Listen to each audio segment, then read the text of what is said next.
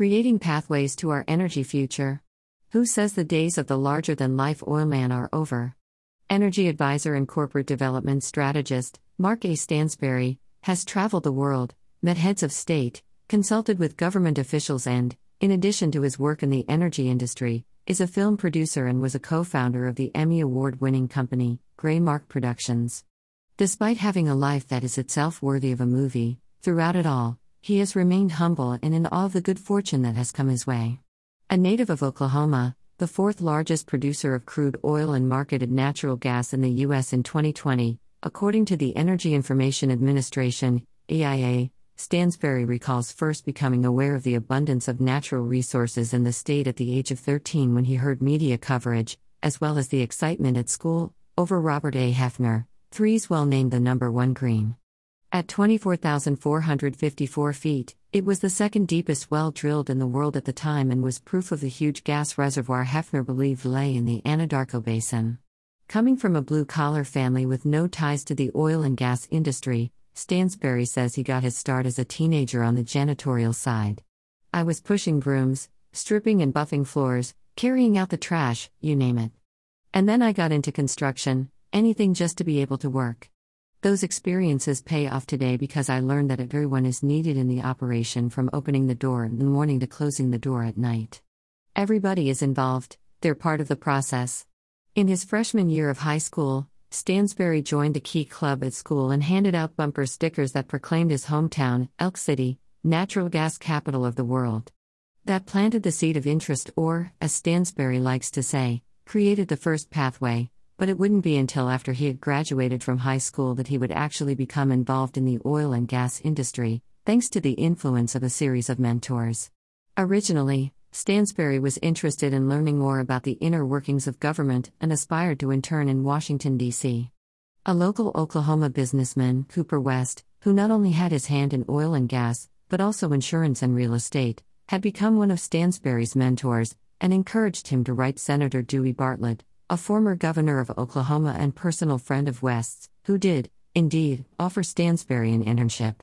In 1975, I was only 19, so I was just taking it all in. While interning for Bartlett, Stansberry was tasked with doing some research and helping write a speech Bartlett would present in Oslo, Norway, to OPEC. I didn't know much about OPEC, much less anything else about the energy business, he says laughing, but I learned a lot during that experience, and became intrigued by oil and natural gas, and so another pathway was created. Stansberry began his higher education journey at Oklahoma Christian University in 1974. Thanks to the support of my parents, George and Lucy Stansberry, I was able to pursue my college education.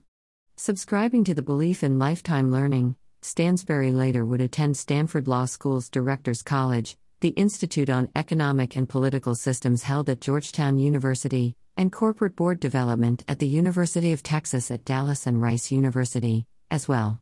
Education is a big part of my life. I try to keep up with issues, especially regarding corporate development, but also the energy development side, and learn as much as I can. After graduating from college, he approached Cooper West and expressed his interest in working in the oil and gas industry. I look back at all the mentors I had, including my dad and mom, who were very hard workers. Their work ethic was very strong, and I learned from them, so I give them a lot of credit. I think of Dewey and Cooper. You keep adding mentors along the way. Mentorship is so important to me to this day, Stansberry says with conviction. He embarked on a career in the oil and gas industry, starting as a petroleum landman for Cooper West in their hometown of Elk City, Oklahoma. Prior to marrying his wife, Nancy, in the fall of 1977, West sent Stansberry to an intensive, one week landman course. That's where it all kicked off. In an example of life coming full circle, one of the first leases he bought was sold to Robert A. Hefner, 3, the same gentleman that drilled that deep gas well, the Green Well, when I was 13. In fact, June 1st of this year marks 44 years that I have been involved in the oil and gas business. I'm still kicking, still alive and well. Thank goodness because Nancy and I have three children and six grandchildren who are a big part of our lives. I owe them a lot of gratitude because over the years, anything I would pursue, they were there as a family. During those 44 years, Stansberry's career has encompassed many facets of the industry. He became partners with a gentleman named Eddie Moore, another wonderful mentor who shared his advice and wisdom, and formed a company called Moore Stansberry Incorporated, which was active in leasing in the Anadarko Basin. He also became involved in real estate development with Moore and later became senior vice president of a bank. I was pretty busy in oil and gas, real estate, and banking, but energy was the main driver. He then was offered the opportunity to testify before the U.S. Senate Energy and Natural Resources Committee in 1985. That same year, I got to meet with President Ronald Reagan, and so, by the time I was not quite 30, I experienced a lot of things I'd never dreamed of, and then those dreams kept coming true. In 1998, Stansberry met and became friends with Academy Award winning producer, The Godfather 2, Gray Frederickson, when he moved from Hollywood to Oklahoma. Coincidentally, Frederickson happens to have been one of Robert A. Hefner, Three's college roommates. A few years later, Frederickson approached Stansberry about forming a production company to make movies in Oklahoma. Stansberry recalls saying, that sounds very interesting, but I don't know anything about film. Frederickson, whose father had been in the oil and gas business, responded by saying, No, but you understand business. Together they formed Graymark Productions, which went on to produce an Emmy Award winning documentary, Dream No Little Dream The Life and Legacy of Robert S. Kerr, as well as five feature films. In 2012, Stansberry and Frederickson were producers of The Grand Energy Transition, The Get, based on the book written by Robert A. Hefner. 3. That's how small the world is, Stansberry says. The dots start lining up. Energy industry heavyweights Aubrey McClendon and T. Boone Pickens, along with media mogul Ted Turner, were among the film's financial supporters and also appeared in the documentary. It was just fascinating, Stansberry says. At this stage in his career, Stansberry is looking at being a strategic energy advisor to boards, C suites, and CEOs of corporations and nonprofits. He takes pride and pleasure in staying current, as well as looking to the future, and currently is focusing on environmental, social, and governance, ESG, digital transformation, and other key issues, such as infrastructure. I don't know if legacy is a good word for this or not, but the theme of my 1992 conference was striving for energy efficiency and environmental preservation. I've kept that theme and maintained it, so, my goal is to provide pathways of striving for energy efficiency with environmental preservation, Stansberry says, whether that is as an industry advisor, board member, consumer slash citizen, chairman of an energy conference, speaking before the Senate, whatever it might be. If I can provide a pathway, and those are all pathways, then I feel like I'm doing my duty in life, and, if I have an opportunity to do that, then I should. Reflecting on his life, Stansberry says he may get redirected at times, but he believes the pathways that have been open to him have created pathways for others.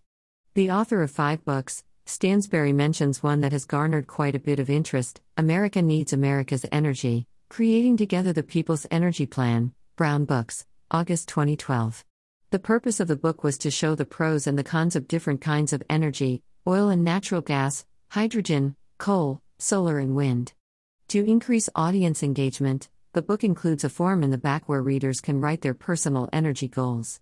This mirrors what I would hope the government would do, Stansberry says. Citing a recent gasoline disruption in the U.S., he emphasizes the importance of planning and relying on data driven data management.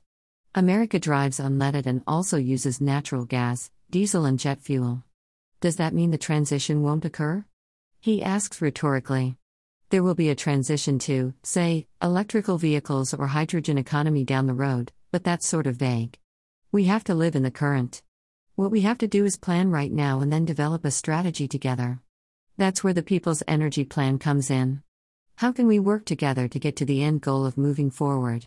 While Stansberry is committed to doing whatever he can to help the U.S. develop a comprehensive national energy strategy, he is equally passionate about his humanitarian work which includes the organization People to People International, PTPI, founded by U.S. President Dwight D. Eisenhower in 1956.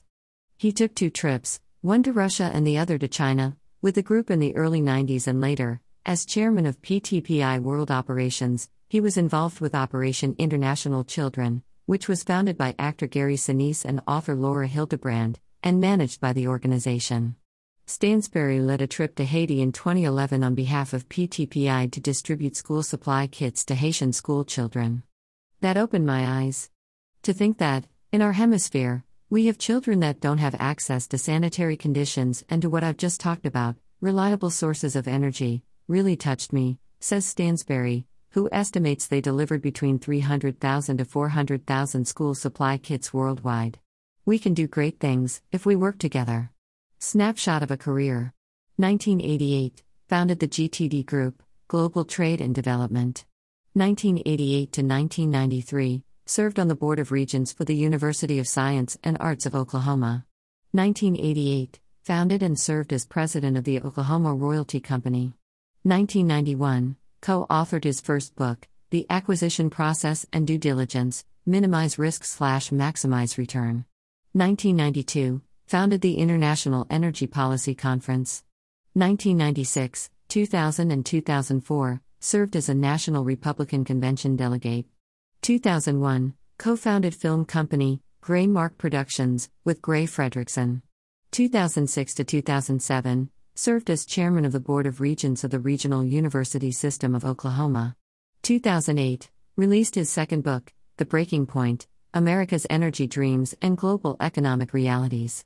2009, inducted into the Western Oklahoma Hall of Fame. 2010, concluded nine year term on Board of Regents Regional University System of Oklahoma. 2010 to 2011, served on Oklahoma Governor elect Mary Fallin's Transition Energy Working Group. 2012, co produced documentary, The Grand Energy Transition, The GET. 2016 to 2017, chair of Gaylord Pickens Museum, Oklahoma Hall of Fame.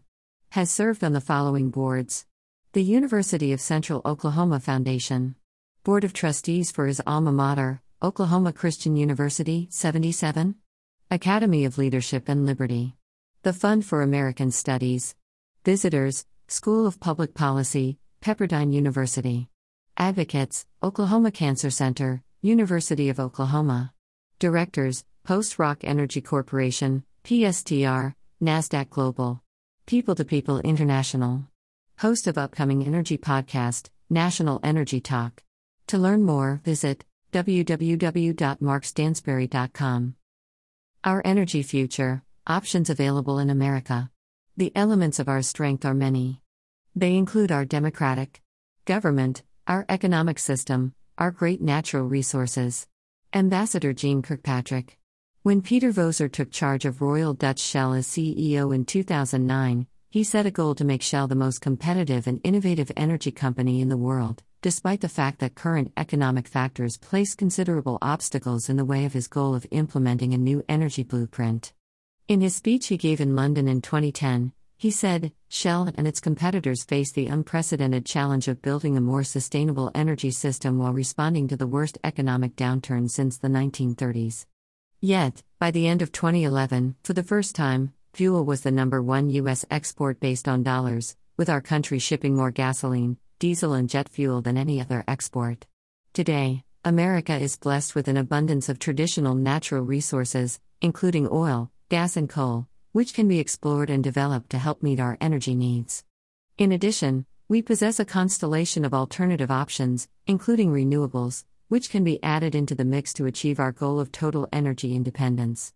Excerpted with permission from the author. America Needs America's Energy Creating Together the People's Energy Plan by Mark A. Stansberry, Brown Books Publishing Group, August 2012.